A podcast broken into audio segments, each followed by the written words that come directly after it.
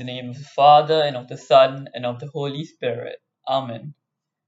As we gather here in the harbour of your safety, we thank you for fellowship and family. We ask that you will strengthen us, restore us, and inspire us with your love.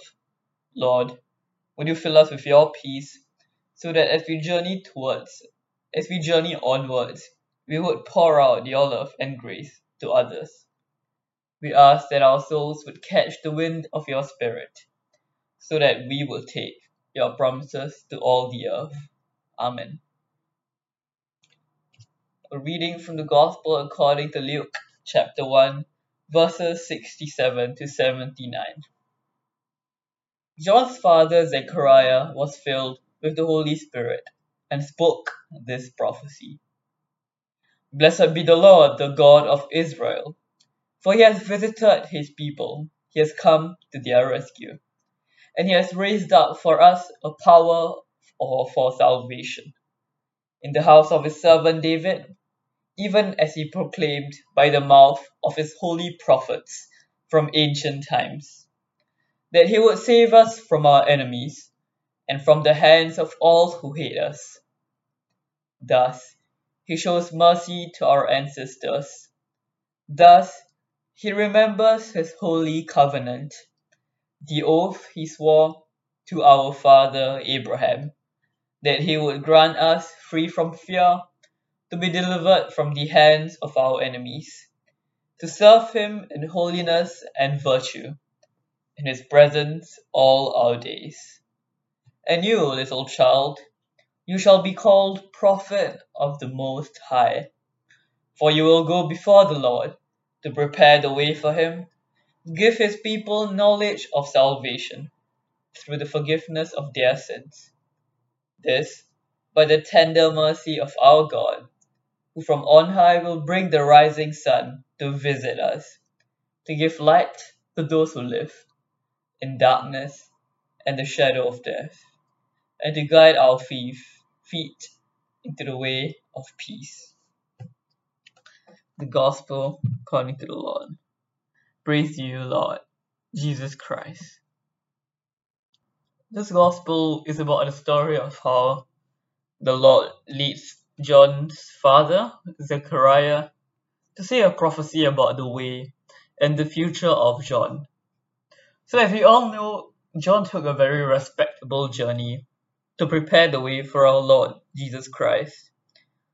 He preached, he baptized, and he started converting a lot of people. And that's why he's also one of the most important prophets that we find in the New Testament because of all his because of his importance in how we prepare the way of God. And to give you a brief summary of the first reading, it's actually the promise of the Lord to David you know King David from the Old Testament. If you're if you're curious about where it's from, it's in the second book of Samuel, chapter seven.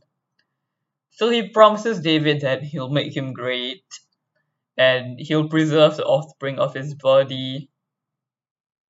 And he kind of promises David the similar promise he made to Abraham and to Isaac. So he entrusted David with building up his kingdom and to build up the people of God and to bring them closer to God. And you might be thinking, wait, why am I bringing this up? Well, the Lord entrusts each and every one of us, just like He entrusted David to carry out His will for for his for the future kingdom of God. Because each of us we have a role to play in his in his very big plan and we should we should actively pursue the role that God gave us in order to um in order to carry out his will. And he just he has a plan for each one of us. We're, not here just to work for money every day and to toil away until we die. No, no. We have to work for things that last. And one thing that lasts is actually eternal life after death. So we should all focus on how we can serve God and to spread love and spread his message and to proclaim the word of God. So we should work for the other people of God to spread the good news. And since we are coming closer to Christmas, maybe you can relate this to the theme of Christmas. So, what have you been doing to give more to people and to spread the word of God? Tomorrow we'll see the birth of Jesus, or actually tonight, and we'll see how how different people play a part in this entire event. So maybe this Christmas you can you can try to seek out what God has in plan for you and you can try to help proclaim the word of God and to spread the word of God. So Lord, I pray that you will entrust us with your grace and holiness this Christmas. Be with us, empower us, and help us to fulfill your holy will. Amen. Our Father who art in heaven, hallowed be thy name. Thy kingdom come, thy will be done on earth as it is in heaven. Give us this day our daily bread, and forgive us our trespasses, as we forgive those who trespass against us. And lead us not into temptation, but deliver us from evil. Amen.